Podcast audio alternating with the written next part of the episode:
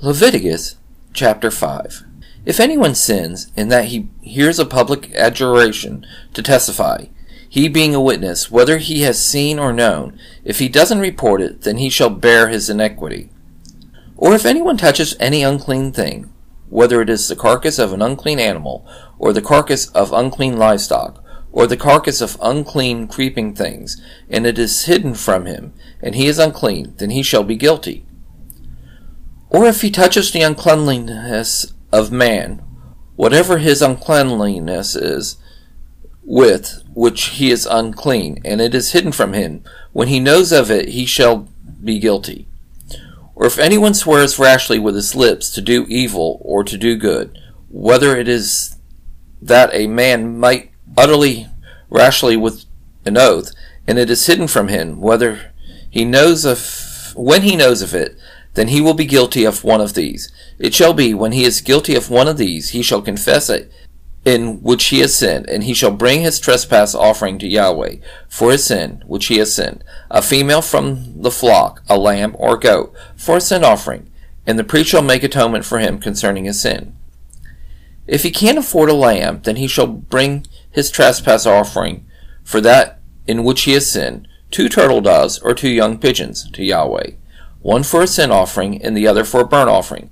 He shall bring them to the priest, who shall first offer the one for which is the sin offering. He shall wring its head from its neck, but shall not sever it completely. He shall sprinkle some of the blood of the sin offering on the side of the altar, and the rest of the blood shall be drained out at the base of the altar. It is a sin offering. He shall offer the second one for a burnt offering, according to the ordinance, and the priest shall make atonement for him concerning his sin which he has sinned, and he shall be forgiven. But if he can't afford two turtle doves or two young pigeons, then he shall bring as his offering for that in which he has sinned one tenth of an ephah of fine flour for a sin offering. He shall put no oil on it, and he shall not put any frankincense on it, for it is a sin offering. He shall bring it to the priest, and the priest shall take his handful of it as a memorial proportion, and burn it on the altar, on the offerings of Yahweh made by fire. It is a sin offering. The priest shall make atonement for him concerning his sin, that he has sinned in any one of these things, and he will be forgiven, and the rest shall be the priest as a meal offering.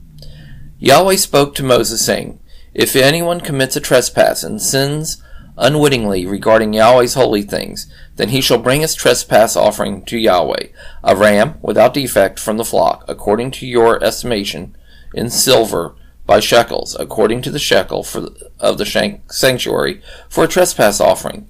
He shall make restitution for that which he has done wrong regarding the holy thing, and shall add a fifth part to it, and give it to the priest, and the priest shall make atonement for him with the ram of the trespass offering, and he will be forgiven.